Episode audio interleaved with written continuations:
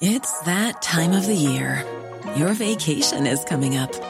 You can already hear the beach waves, feel the warm breeze, relax, and think about work. You really, really want it all to work out while you're away. Monday.com gives you and the team that peace of mind. When all work is on one platform and everyone's in sync, things just flow wherever you are. Tap the banner to go to Monday.com.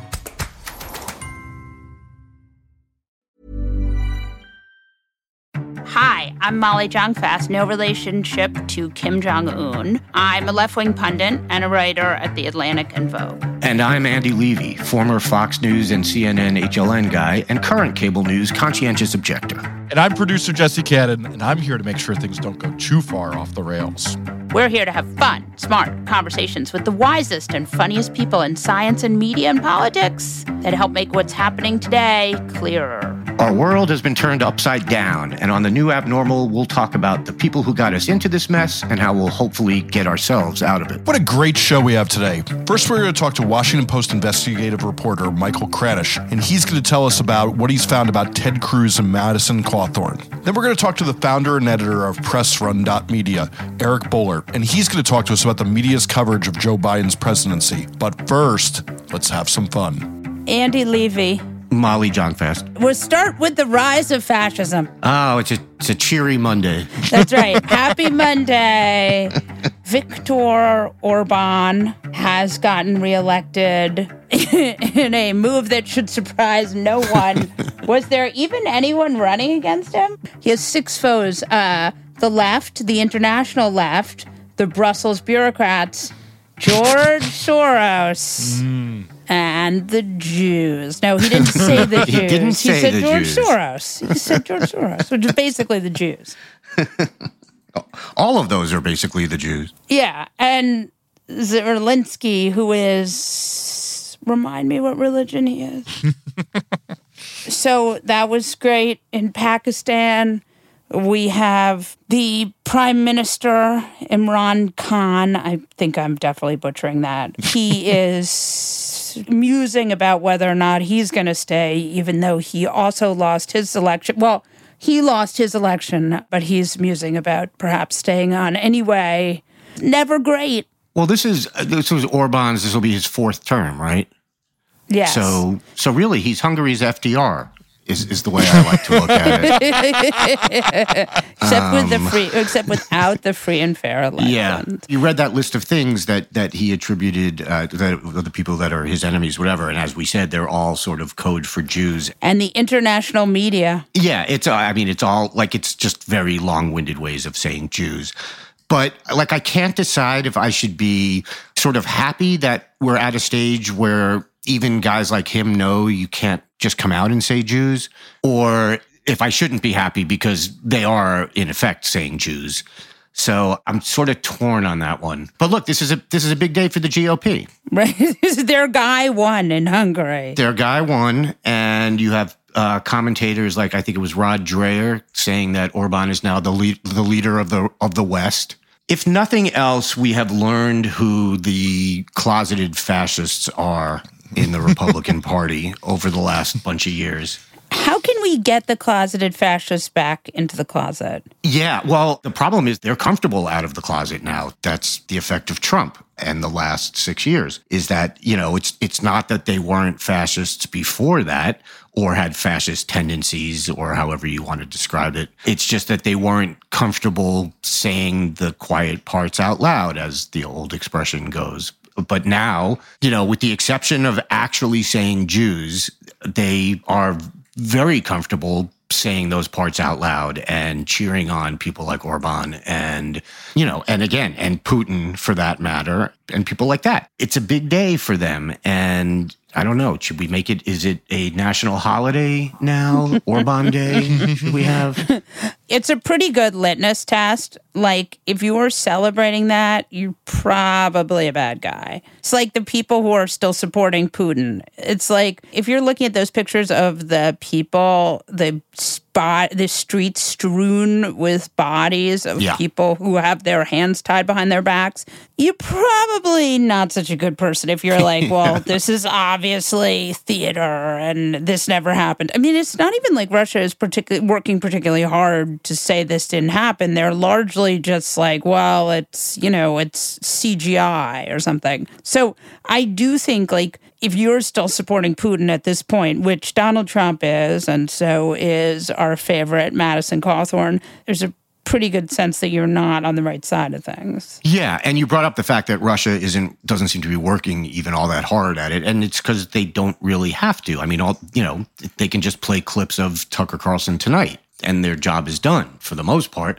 They're basically Alex Jones level right now with talking about crisis actors and all that stuff, and then they have like it's like five different stories. It's like the bombing never happened, and then it's no, well the bombing happened, but it's a false flag. The Ukrainians did it Right. and there's like three or four more stories down the road and to, and they, they don't settle on any one thing and this is the same thing we see from you know this is the same thing we see from the q people and you know with, with the return of uh, jfk jr he's coming back on march 3rd he doesn't Right. come back on march We- oh oh we read the signs wrong he's coming back June, it's it's June. june 3rd Yeah. and you know and it's it's every September. cult, it's it's every cult ever you know it's Yeah. every uh, it's every end of the world Armageddon cult when the world doesn't end on that day, and then they, you know, you would think they would just say, "Hey, we were wrong," but they don't. They say, Yeah, they "Oh, never it's- say we were wrong. no, but you right, you wouldn't even think they were wrong, but you would think people would sort of latch onto it and say, "Hey, you were wrong." But instead, the people who are in the cult generally just go along with the next thing the cult says, and that's what we're seeing here. And you know, with Russia and and all of that, but it's also, you know, to go back to Orban, it's like they will make any excuses they have to to sort of elide the fact that that he is sort of a, you know, he's like a little proto-fascist over there. It's interesting though if you think about people being wrong, right? Trump never apologizes, never says he's wrong. Tucker Carlson and much of Fox News, like they'll make a mistake, like ivermectin. They'll never say they're wrong. Where like the mainstream media will correct the record and say, like, well, we made a mistake here or something. You'll see the right wing media never will do that. And I just think that's a sort of interesting function. No, absolutely. And I mean, I know, you know, ivermectin is kind of off topic, but none of those people who were championing ivermectin, whether it's Laura Ingraham, all the so called uh, intellectual dark web people were all over ivermectin. And, you know, they, we now have official studies that show that, what do you know, the dewormer doesn't work. For COVID, I mean, it works well for worms and for different parasites. Yeah, but it's almost like COVID's not a parasite, you know, and taking an anti parasite drug is not what you need to be doing. But like you said, none of them will come out and say, hey, this drug that I was championing, I was wrong. But none of them will do that. And none of them will do that. You know, Tucker sort of nodded at it with Putin.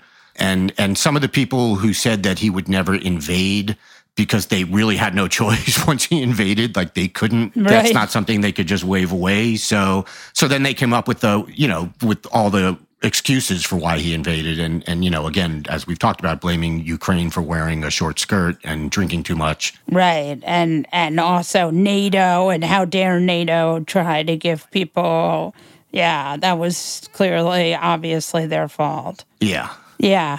I mean, it is amazing. The thing that I'm always so impressed with is that I always thought when Trump came to power that eventually like he would fail to deliver and people would have a moment, his supporters would have a moment of like wow, that really didn't pan out. But in fact, like they just are so good at moving the goalposts that you ne- there never is that moment. Yeah, and you listen to. I, I mean, I I- I forget where it was, but just I think over the weekend there was just I saw an interview with a Trump supporter, and they said, you know, what do you like about him? And one of the things she said was like he always tells the truth. And it's like, how do you that. how do you get to people like that? Like, I you can't. No, you know, I know there there are people who have supported Trump who are reachable, and you can sort of, you know, maybe if you sat down with them or if you gave them enough things to read, they would go, "Oh, you know what? I didn't realize that." But people like that woman, like if you think Donald Trump always tells you the truth when in fact he almost never tells you the truth, you are unreachable. There is no way to get to you that I can think of. At best. So Ukraine took back a bunch of these Russian held cities. When they went in there, they discovered what we suspected, which was a genocide had been happening in these cities. And this is where we're seeing these Kiev area towns and these towns closer towards this sort of, you know, Odessa area that there's been genocide there, and now there's a call for Putin to be treated as a war criminal. I don't understand. Like, this doesn't seem like a huge shock to me, but how would you even do that? Yeah, I mean, I think it's a little toothless. If war crimes are being committed under his watch, then yes, you should he should be called out as a war criminal. That doesn't seem like a, a big stretch. No. I honestly am not comfortable with the genocide word. I know uh, Zelensky's been using it. I don't think that's accurate. But war crimes, based on what we've seen so far, seem not at all out of the question and seem very much in the in the question. You can call Putin a war criminal all you want, the same way you can call George W. Bush a war criminal all you want, as many people have, and ain't nothing going to happen to him. You know, he Putin's not showing up at the Hague to defend himself. that that's never going to. happen. I mean, the only way that happens is if you know, if someone invades Russia and deposes and captures him, you know, and then hauls him before a tribunal. But, you know, that's not happening. So, but look, labels, labels, that doesn't mean labels aren't important. You know, I mean, if, if his regime is committing war crimes, then yeah, call him a war criminal. But it has no real world application as far as I can tell. It's like when Biden said that Putin can't stay in power. It's largely true, but doing anything to will that to happen will mean World War III. Putin is a war criminal, but that that and a dollar, right? Right. And even, and like you said, what Biden said, I don't love that Biden said that. The original thing about that he can't stay in power, because that does sound like, you know, regime change, but it's clearly America can't do regime change. No, of course. And and look, if what he's doing is telling the Russian people you got to get this guy out of power, okay, fine. But considering the Russian people probably don't even have access to his speech, I don't know how much that flies. But yeah, it's you know, the only time you can you can get tried as a war criminal is like what happened with a lot of the Iraqis under Saddam Hussein. Yeah, or Milosevic. But because a stronger power went in and took you out you know but that's not like we said that's not happening with russia. So again it's it's semantics and it's whatever but call a war criminal a war criminal. I'm okay with that it's kind of good because it's sort of normative government business. Like, think about if Trump were president right now, you would have, there's no world in which Trump would be like, yes, Putin is a war criminal. He'd be like, yes, Putin is a great guy. And if he can find me, you know, any of Hunter Biden's videos, you know.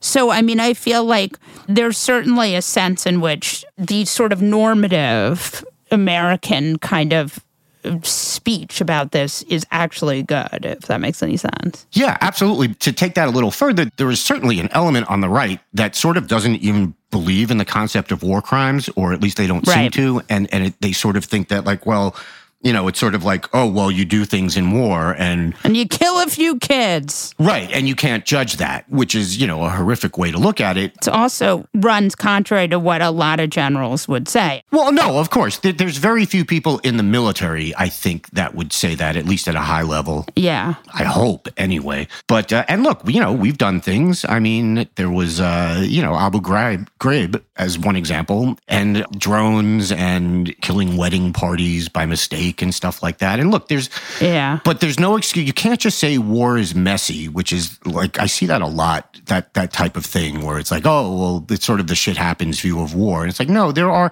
war is horrible, and no one should think it's not anything but horrible.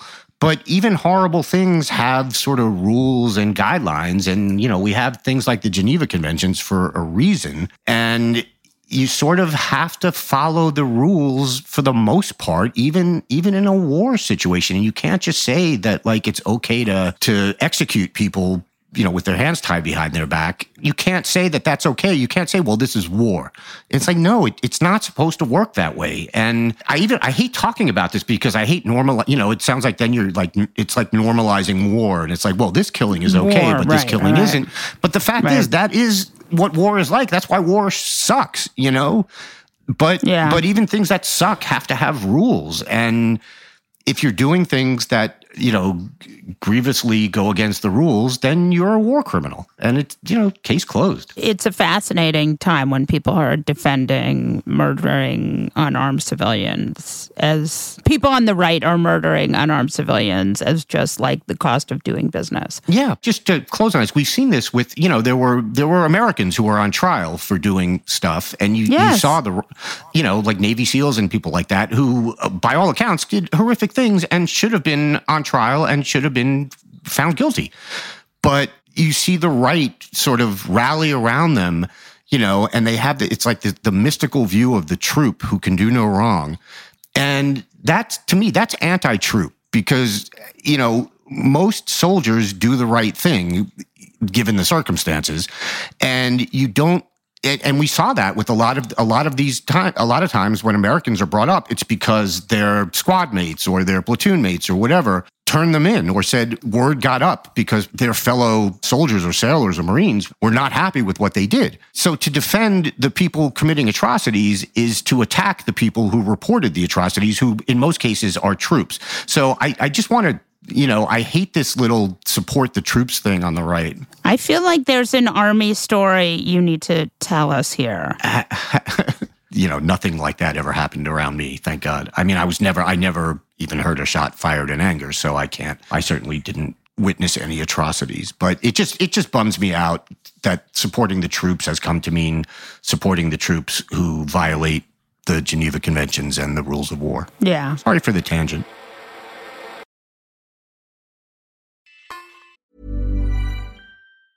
It's that time of the year. Your vacation is coming up. You can already hear the beach waves, feel the warm breeze, relax, and think about work. You really, really want it all to work out while you're away. Monday.com gives you and the team that peace of mind.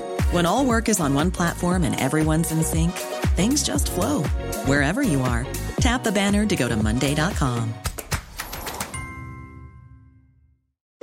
Since 2013, Bombas has donated over 100 million socks, underwear, and t shirts to those facing homelessness.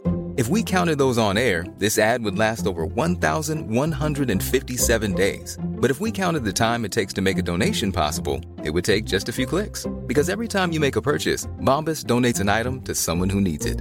Go to bombas.com slash ACAST and use code ACAST for 20% off your first purchase. That's bombas.com slash ACAST, code ACAST. When picking a commerce platform for your business, you have two choices. Or I prefer. Don't you? That's the sound you'll hear when you switch your business to Shopify, the global commerce platform that supercharges your selling wherever you sell, online, in person, on social media, and beyond. Shopify is the best all in one commerce platform capable of handling your business's complexity no matter how big you grow. Step up to Shopify and harness the best converting checkout and the same intuitive features, trusted apps, and powerful analytics used by the world's leading brands like Rothy's, Allbirds, Brooklinen, and so much more. You're probably thinking, sure, but migrating is going to be a headache. Shopify's App Store has the migration apps you need to migrate your products, orders, customers, and more from every major e commerce platform to Shopify. If you're anything like me, you're one of those don't put me in a box people. Everyone who knows me knows I'm a don't put me in a box person. And thankfully, Shopify never will because with Shopify, control of your brand and business is always in your hands from your storefront look to your back office operations. I hate when checking out from an online store and then having to pull out my credit card and type in all those numbers. A Shopify store remembers my shipping address and payment information. So if I'm on the couch and my wallet is on the kitchen counter, I don't even have to get up. Stop leaving sales on the table. Switch your business to Shopify and discover why millions trust Shopify as their all in one commerce platform to build, grow, and run their business. Sign up today for your $1 per month trial period at shopify.com slash abnormal, all lowercase. That's one month for just $1 at shopify.com slash abnormal, all lowercase. Shopify.com slash abnormal.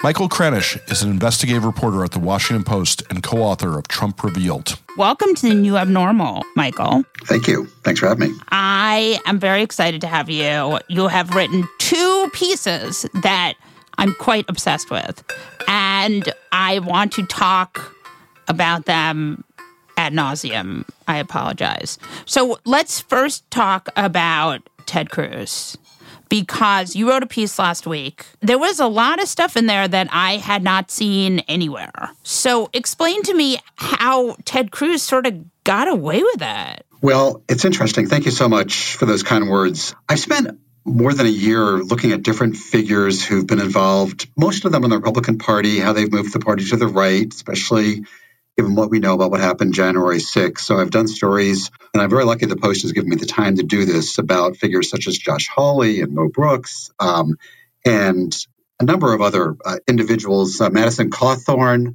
Yeah, they're really researched stories that really find stuff that I have never, that I didn't know about. But the Ted Cruz stuff is just an incredible revelation in my mind. Thank you. Well, you know, there's a lot of reporting that's been done on all these individuals, and and in doing a story like this, you know, I often will take a month. Editors have given me that time, for which I'm so appreciative. And I go back and I try to read what's been written, and then I try to just go back day by day. So I thought that it was very important to look at a number of the key figures. Um, I had written a long story last year about Josh Hawley, who famously, you know, raised his fist and was the first one to say in the Senate that he would uh, contest the Electoral College results. But when you look back, um, Ted Cruz uh, was the one who put forward this idea that there should be a 10 day audit, that they should basically have Vice President Pence uh, not certify the election of Joe Biden, that there'd be this 10 day audit, which could go on more than 10 days, send it back to state legislatures. And he got at least 10 or so other senators to go along with this.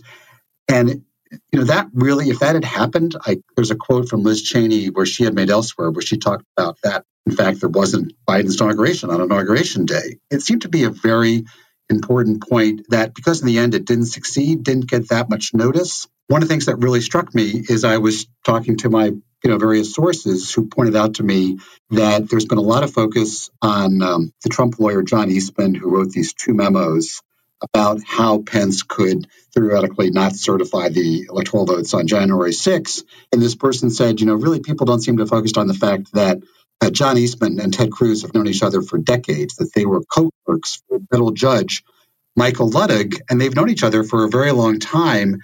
And the more I looked into that, I saw, you know, there's real parallel track there. In fact, if you go back and read the first Eastman memo, he specifically says, he says two senators by name, and one of them's Ted Cruz, who could object. So he mentions Ted Cruz as that possibility. Um, and then the second memo doesn't happen to mention Cruz's name, but outlines basically what Ted Cruz ended up doing in proposing this 10 day audit. So all of that seemed to me information that I didn't know, and I've been pretty well read on this, and I figure a lot of people, you know, didn't know that. And so I contacted Judge Luttig, um, who basically said to me, "Yeah, I think that Ted Cruz, the role he played, you know, was absolutely essential. That perhaps if he hadn't done that, there wouldn't have unfolded this way. So if it had only been Hawley who said, I'm objecting, maybe this wouldn't have gone as far as it did. Cruz saying that he would come along and then bringing along his other 10 senators for the 10 day audit. That really, when you talk about stopping things from the inside, that you know was a very important point to, to understand. And that got me interested in his role with Trump. And the bottom line of my story is that I document how Trump and Cruz worked directly together. I document phone calls that they had together, Cruz's various efforts to um, try to basically keep Trump in power. That's something that I try to spell out in, in detail in the story. It's so interesting because you did, I mean, Josh Hawley, that fist, that raised fist, it was very clear what side Josh Hawley was on. But Ted Cruz, it wasn't quite as clear until I saw this reporting, which I was really, I wouldn't say shocked because I've come to expect this type of cravenness from Ted Cruz, but I didn't know the extent of it. So that was really interesting. Also, I think that what I was really struck by is Cruz is both smart and a lawyer. Right. Well, if you talk to Republicans, you know, they they even the people who really wanted to do everything they could to keep Trump in power, there's quite a few of them who didn't think very highly of the various attorneys who were surrounding Trump, you know, Rudy Giuliani and various other folks. And there were some folks who thought, well, Ted Cruz, okay, whatever you may think of Ted Cruz, he did go to Harvard Law School. He did represent Texas before the court on numerous occasions. He appeared before um, the Supreme Court arguing various cases on behalf of Texas on a number of occasions. So he had a reputation. People who worked for him, some of whom now do not like at all what he ended up doing, you know, they did have respect for him as a conservative legal scholar and so forth. Yeah. So, um, so that that was important. So I, for instance, I give the anecdote that leads off the story, where in December 8th of 2020, there had been an effort. Ted Cruz said he would represent folks in Pennsylvania who wanted to test what had happened in the state, the vote there in that state. That did not succeed. And then Cruz is out to dinner near the Capitol on the evening of December 8th, and he gets a call on his cell phone from Trump saying, you know, really disappointed what happened in Pennsylvania. Would you represent me in a new case that Texas Attorney General uh, Paxton is going to file to try to contest these results? And, and Cruz says yes. Be happy to do that, you know, if the Supreme Court takes the case and so forth. So you know, this was one of several occasions where he's talking directly with Trump, working with Trump in a way that for some of Cruz's associates, they thought that was great. For others who'd worked with him for years, they were dismayed that he would take on that case because basically it seemed at odds with the way they interpreted the Constitution. They thought this was exactly opposite of what Cruz had stood for regarding federalism and the Constitution. Yes. Can you explain to our listeners what kind of foils it in the end? Well, in the end, what foils it, there's a lack of support. So, had he gotten a majority, um, perhaps to go along, maybe you know that would have succeeded. Who knows? So, the proposal would have required Vice President Pence to not certify Biden's election. Would have had a 10-day audit of the results, sent it back to six state legislatures, which could have been enough in theory to then give the the election back to Trump. And Liz Cheney, the Republican, who is a member of the January 6th Congressional Investigating Committee she said earlier this year, and I'll quote here from the story, she said, it was a very dangerous proposal and, you know, could have very easily put us into territory. We got to the inauguration and there was not a president. And I think that Senator Cruz knew exactly what he was doing. I think that Senator Cruz is somebody who knows what the Constitution calls for, knows what his duties and obligations are, and was willing, frankly, to set that aside. So, you know, I wanted to ask Cruz about that. I wanted to ask him about a lot of things that I reported in the story. Initially, um, his office agreed that he would talk to me. Um, and I went to Capitol Hill, and just before the interview was about to happen, his press secretary emailed me and saying, you know, he, his schedule is too tight. He can't do this interview. So I then sent a series of questions, including about Liz Cheney said that I just read to you. Um, and they didn't respond to that. They didn't respond to a number of questions. They responded to some others, which I mentioned in the story. But you know that that's a pretty serious allegation from Liz Cheney. As of when I wrote this story last week, the committee had not yet asked Ted Cruz to speak to them. They hadn't asked for his voluntary cooperation, um, and they certainly hadn't subpoenaed him, nor had they subpoenaed other members of Congress as of last week. I don't know if that's changed in the last couple of days. So I do wonder whether there's a hesitation on behalf of this committee, which is a House committee, to question members of the Senate who played a role here. I think that's a question that they're going to have to really wrestle with uh, in the coming days, especially since they say they want to have hearings starting in May. That's so interesting. So you wrote this piece about Madison Cawthorn has a lot of explosive revelations in it. Came out a while ago. Tell our listeners what the most explosive revelations in your mind are, and I'll tell them what mine that I thought were. Sure. So this was a story I actually wrote more than a year ago. Um, it was called "The Making of Madison Cawthorn." He was 26 year old, elected to Congress, and the, the subhead of the story was something like how falsehoods propelled him to this job. And I documented a number of things that he had said when he had gone to college briefly, um, and when he ran for Congress that were just clearly documented not true. He said Madison Cawthorn is a congressman from North Carolina. He's in his first term still, and he is wheelchair bound. He was in a horrific accident. He was in a car that was driven by a very close friend of his, and they were driving, um, and there was a car crash. And Madison Cawthorn later said in a speech at the college he went to briefly, Patrick Henry College in Virginia, that he had been declared dead, that his friend had left him in a quote, fiery tomb, unquote. And the friend had never talked publicly at that point. And I tracked him down. We had a nice interview. And he said, you know, this is not true. I didn't leave him in a fiery tomb. I pulled him out of the car.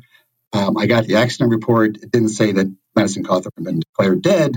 It said that he'd been incapacitated, which is a very different thing. And then separately, it had been previously reported by a news outlet in North Carolina that Madison Cawthorn had told folks that he had been essentially accepted to the Naval Academy um, and that this accident prevented him from going. In fact, before the accident, he had been had not been accepted by the Naval Academy. So there's a lot of things there, some of which had been reported, some of which, especially about the accident that I mentioned, had not been. And then I go through sort of step by step. Here's here's the things about you know Madison Cawthorn that don't add up, you know, that were false. And that story, you know, even to this day, uh, you know, new people find it, new people read it because there's just continuing interest in Madison Cawthorn because he'll say something and people say, you know, wow, where did that come from? And then they come upon my story from last year. I read it when it came out. I read it more recently because of Orgy Gate. The revelations in it, there are so many of them. Did you uh, when you when you published the story, did you think like, how is this person going to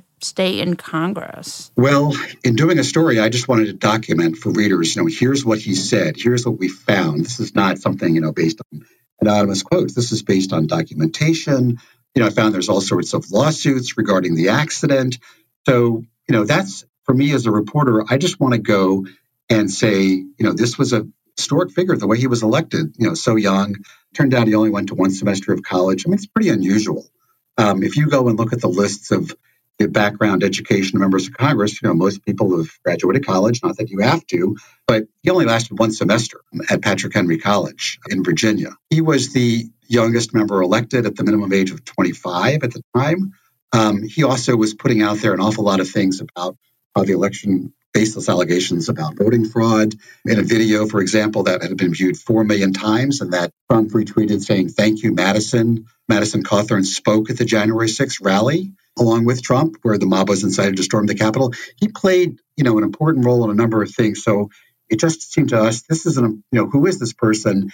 Even though on the one hand, he's a backbencher, you know, he's gotten an extraordinary a platform literally by speaking at that January 6th rally and what he did, you know, thereafter. So, you know, he had said, for example, um, on January 6th, as the mob was still, you know, surrounding the Capitol, that these folks were, quote, paid by the Democratic machine. It was just on and on that he was saying these things that were, you know, demonstrably false. I want to talk to you about Mo Brooks. I mean, Mo Brooks is an amazing, I feel like, character because he's had such a downfall. And he was most recently, like two weeks ago, unendorsed by Trump. But before that, he was very involved in the January 6th riot. Can you talk to us about that? He had said uh, in early January 2021 that he had received a dire warning from another lawmaker in Congress that Antifa was planning to infiltrate the January 6th rally, quote, dressing like Trump supporters. He was, uh, Brooks said he was so convinced his life was in danger he stopped going home. He slept on his office floor. And before going to sleep on the night of January 5th, he tweeted that Trump had, quote, first asked him, quote, I'm just quoting here from the tweet by Brooks, to personally to speak and tell the American people about the election system weakness and that the socialist Democrats exploited to steal this election. So, as I write in the story from a couple of months ago, Brooks put on body armor underneath his yellow and black jacket, and he delivered a very incendiary speech to the Trump backers uh, on the ellipse and said, Today is the day American patriots start taking down names and kicking ass, and Our ancestors sacrificed our, our blood, so on and so forth. And he's faced a lot of questions about what he said. There's been a lawsuit against him by another uh, member of Congress. And he said that he led the charge. At one point, Brooks said, I led the charge. So I've heard of this lawsuit, which is brought by uh, Representative Eric Swalwell of California. Yeah, which accuses him of conspiring with Trump and others to undermine the election, incite the insurrection. So, you know, all this is pretty extraordinary. He, like Madison Cawthorn, was one of the speakers at the rally. So naturally, you know, they're going to get, you know, a lot of attention. It is pretty amazing that he had been endorsed by Trump. You know, he had been at the forefront of spreading these allegations that the election had been stolen and so forth. And even that's not enough because he made sort of an offhand comment at an event um, in Alabama last year where you know we should start looking ahead to the midterm election. And Trump didn't like that because Trump continues to want to focus on his allegation, you know, the falsehood that the election was stolen. So what's interesting, I didn't know this till I did the reporting, and I had not seen it explained elsewhere.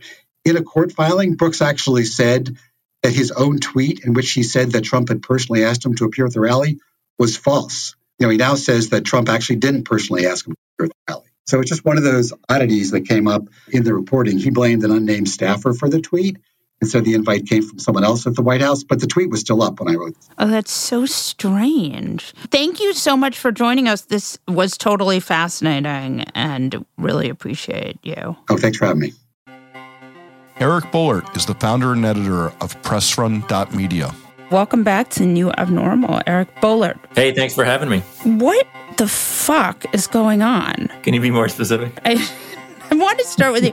There, there's like this weird moment in media world where the media has paused to reflect on the fact that while the economy is extremely good, yes, this, of course, not including the issues with gas, which the gas prices are really, really high. Sure. So oil is not. So make of that what you will.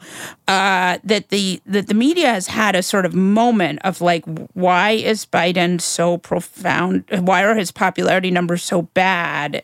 And why do people think the economy is so bad? Yeah. when it's not. I got to tell you, the coverage of Biden economy is unlike anything I've ever seen. It's quite unique. It's not, and what it's interesting, it's not a man-made GOP phony scandal, and the press chases it. Yes, Republicans have pushed inflation. Biden created inflation. Biden's Jimmy Carter.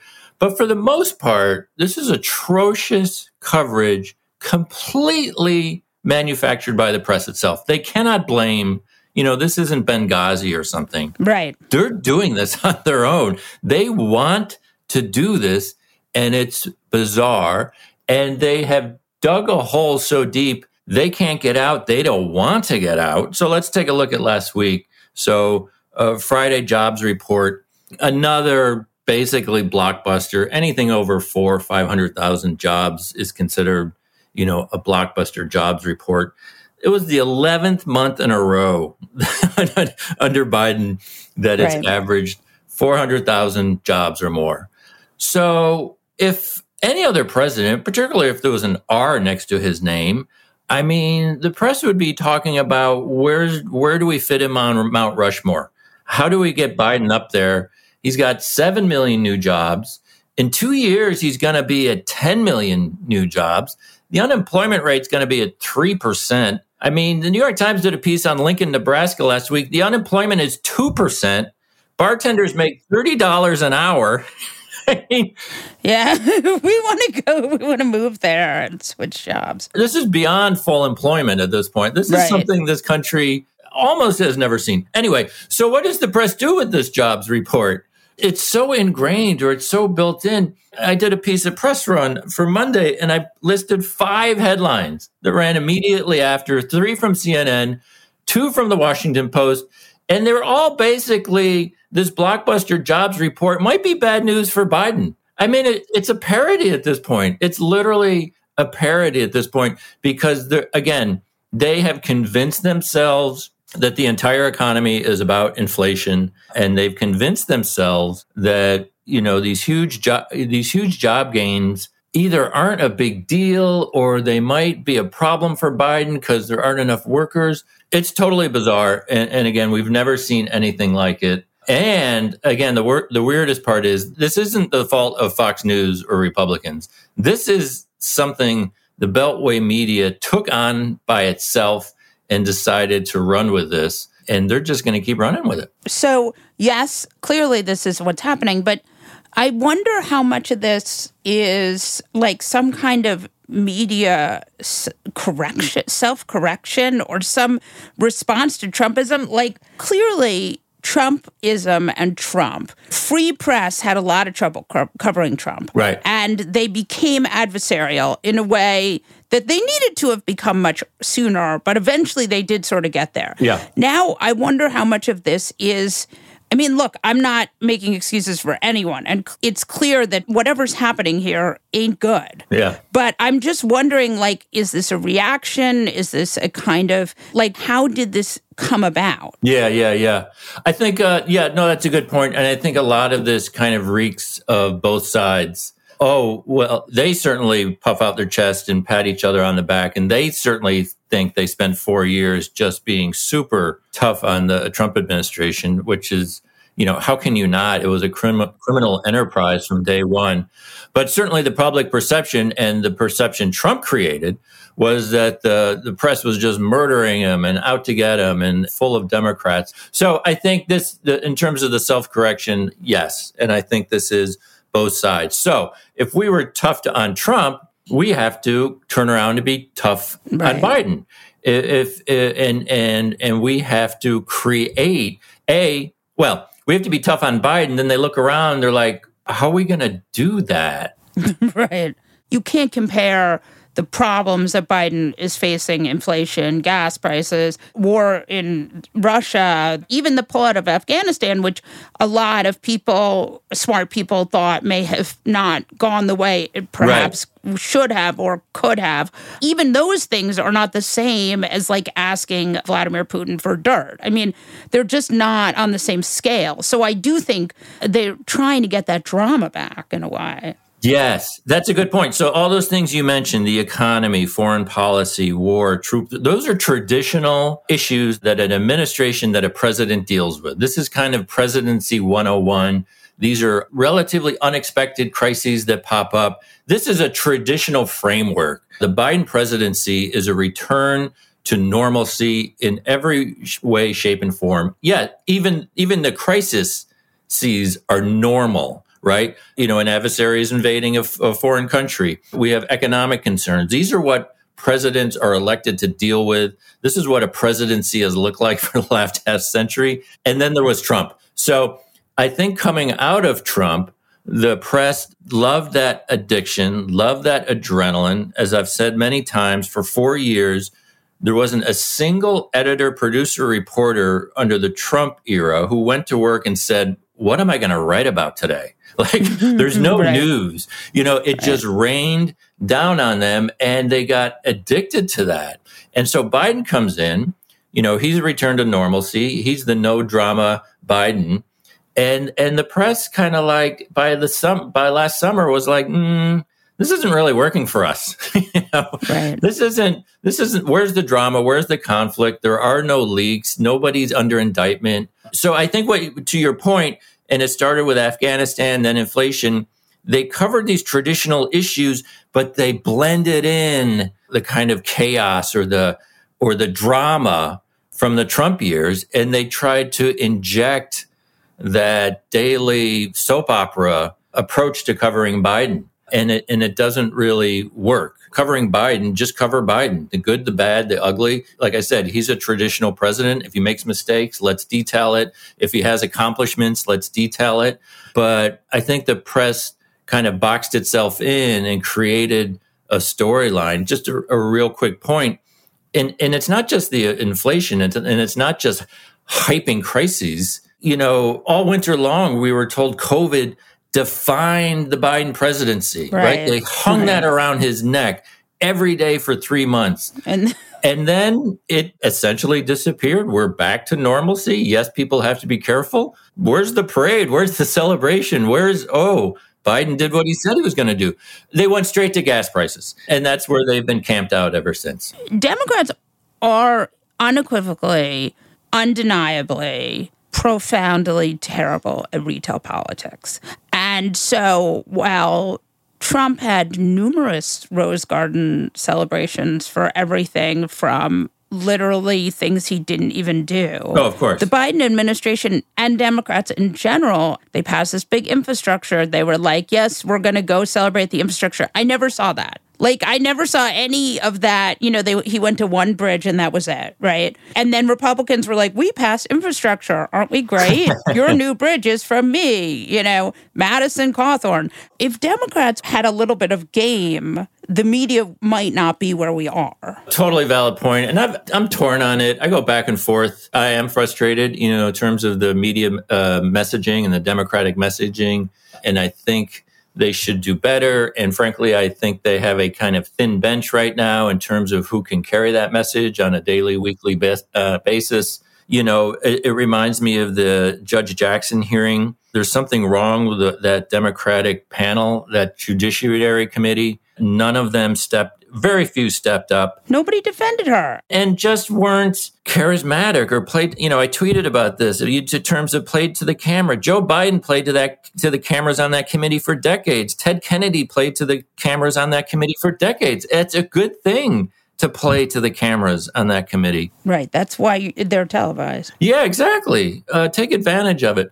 But so, yes, I, I, do think there's a thin bench. Democratic senators, in particular, are not good communicators at all. Their Twitter feeds are awful for the most part. But, and then here's where I, here, here's where I put the caveat. It's not a balanced equation. So it's not like Republicans are really smart and savvy on their media marketing, and that's why they have an advantage. They have an advantage because they're pathological liars and there are no rules and if you're talking about Tucker Carlson, these are craven, awful people who don't have a soul.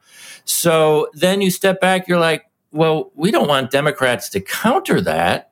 So what what what's the framework? You know, the framework used to be center right, center left, who's the smartest, who's the most savvy, who can who can position their party in a way to uh, you know reach independent voters. And that model is kind of broke and it's now it's like Democrats, you know, who probably aren't good at messaging, trying to do the right thing, facing off against this QAnon mob, pedophile obsessed Republican Party that lies about everything and Fox News boosts it and you look at that and you're like what are we supposed to do i don't i don't have an answer you saw that study this weekend that fox news they actually do move the needle when it comes to elections and they yeah, do yeah. and that if you i mean I, I, the, the Yglesias wrote about it in yeah. um, in bloomberg this weekend but like the idea that you can that you could switch CNN for Fox and you would have different elections. I mean, maybe not profoundly different, but certainly it's also about what Fox is not covering. So I do think that that is an issue. I mean, I wonder, and it's like impossible to know, but like, does a Ron Johnson, right, who is out, who's a Republican senator and who's a complete lunatic and right. who never shuts up, is he? Right more effective, right? I mean, he never shuts. You you know, big tech, uh, this that. So, right. is he more effective than a Dick Durbin? Right. I mean, that's really the question. Yeah, lying works. I mean, it, it absolutely works. It, it works if you're Ron Johnson and you're inside the Fox News bubble, and obviously, no one is ever going to question you. And we're to the point where it works on the mainstream media because they decided not only are we not going to call Trump a liar we're not going to call any Republican liars. I mean, I, I, tweeted over the weekend, CNN on the surface had this very good report. They went back and Herschel Walker, who's Trump's, you know, right. picked to be the next U.S. senator in Georgia, who has baggage larger than any candidate in U.S. history. So CNN did this piece that said, you know, he was a star running back, University of Georgia in the 80s. And he's been telling crowds, you know, he was an inspirational speaker over the years. He said, I graduated in the top 1% of my class. Well, it turns out Herschel Walker did not graduate college, period. And CNN does this good story, and their, and their headline and the text of the piece is Herschel Walker overstated his academic achievements. Right. And so, what's the lesson if you're Herschel Walker or anyone running for office as a Republican? It's even you can lie about anything, and if you get caught, no one's going to call you a liar. They're going to they're going to pretend like you kind of misstated something. I mean, do you think Herschel Walker didn't know he didn't graduate in the top one percent of his class? you think like he got confused? I wonder how much of this could be improved if people in the mainstream media called lies lies. Yeah. I've been on that kick for 4 years. I never got a good serious explanation from anyone in the mainstream media why a documented liar like Trump couldn't be called a liar. I mean, Dean Baquet, early on, the editor of the Times, told somebody, well, you know, we can't read his mind. You know, that's not our business. We have to be careful for calling people liars. And, you know, someone documented that there was one lie that Trump told about the border wall. He, he told it in public 87 times. At that point, I don't think this is a mystery game. Right. The other thing was, well, some people said it's no big deal if we call him a liar or not. And I kind of turned it around. I said, if it's no big deal, how come nobody's doing it? If it's a, just a coin toss, how come every news organization came down on one side and decided not to call him a liar? But again, more importantly, now with the Herschel Walker and, and everything, as he anoints these crazed candidates around the country, it looks like that's how the press is going to cover all these people and they're going to they're going to soft pedal all this stuff and they're going to come up with these ridiculous you know adjectives to make it seem like you know they're not demented. And i was just going to say that goes back to your original question about democratic messaging. You know this this is not the democratic party isn't facing the republican party of 10 years ago or whatever or even 8 years ago. They're facing a totally different beast and the press still hasn't figured out how to correctly cover that beast. So true. Thank you so much for joining us, Eric. Okay, have a great week. What's crazier than QAnon? More outlandish than Pizzagate? And scarier than a Mexican getaway with Ted Cruz? The answer is what the American right wing has planned next.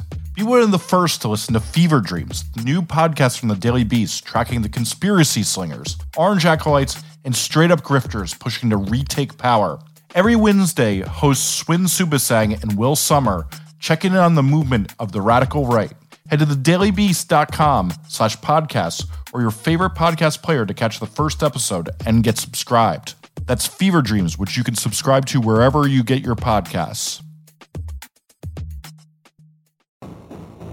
Andy Levy. Molly Jong-Fast. Who is your fuck that guy? Oh, is that the segment we're doing now? I didn't know which segment we were doing. It's the segment. Oh, okay. Sadly, that's it. Unfortunately for you. My fuck that guy is a, is a couple of gals. Let's start with every libertarian's favorite Democrat, Tulsi Gabbard. do libertarians still like her? I don't know if they still do, but boy, did they like her for a while. And she has now come out and said that not only does she like the don't say gay bill that uh, recently passed in Florida, she says it doesn't go far enough. This bill, you're not allowed to discuss sexual orientation or gender identity up through like the third grade, like kindergarten through third grade. But you're also not allowed to say, like, if I went running with my girlfriend this weekend and I'm a teacher, I'm not allowed to tell them that. Right, exactly. She said, quote, I was shocked to learn it only protects kids from kindergarten until third grade. Third grade? What about 12th grade or not at all?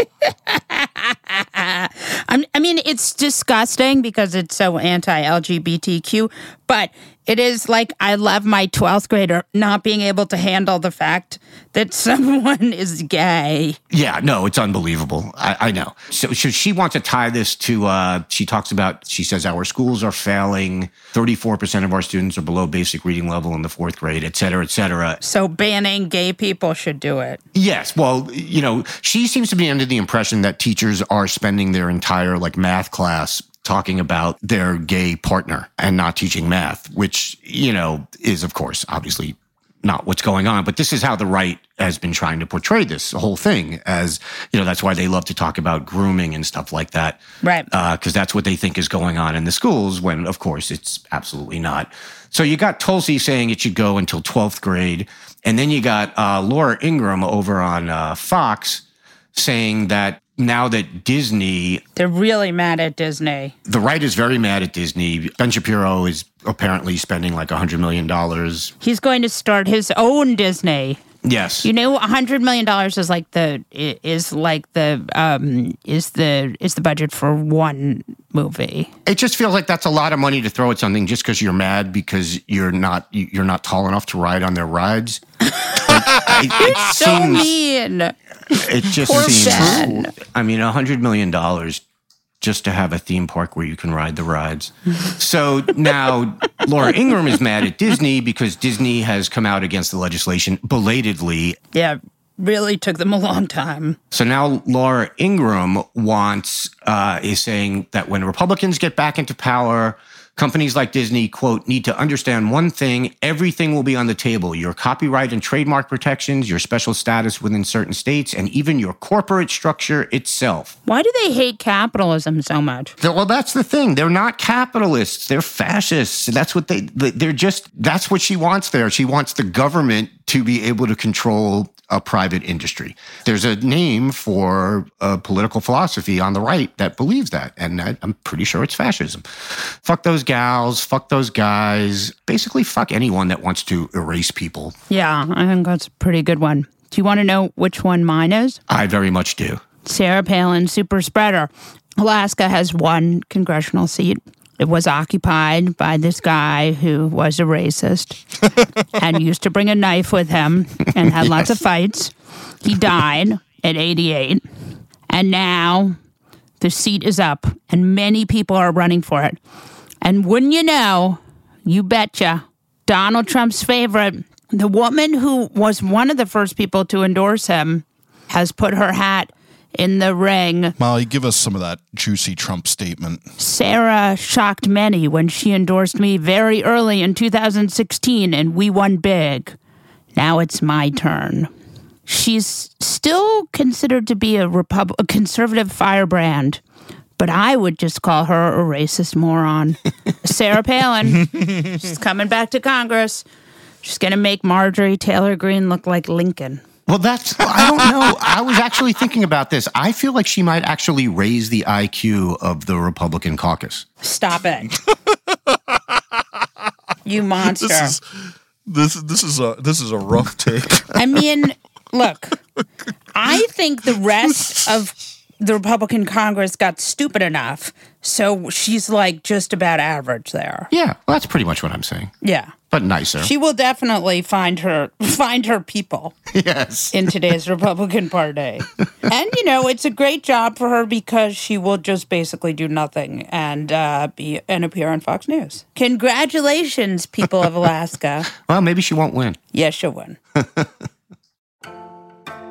On that note, we'll wrap this episode of The New Abnormal from the Daily Beast. In future episodes, we'll be talking to smart folks from the Daily Beast and beyond from media, culture, politics, and science who will help us understand what's happening to our country and the world. We hope you'll subscribe to us on your favorite podcast app and share the show on social media. Thanks so much for listening, and we'll see you again on the next episode.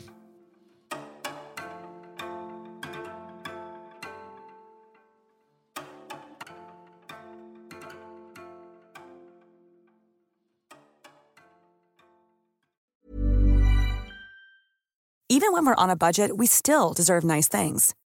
Quince is a place to scoop up stunning high end goods for 50 to 80% less than similar brands. They have buttery soft cashmere sweaters starting at $50, luxurious Italian leather bags, and so much more. Plus, Quince only works with factories that use safe, ethical, and responsible manufacturing. Get the high-end goods you'll love without the high price tag with Quince. Go to quince.com/style for free shipping and 365-day returns.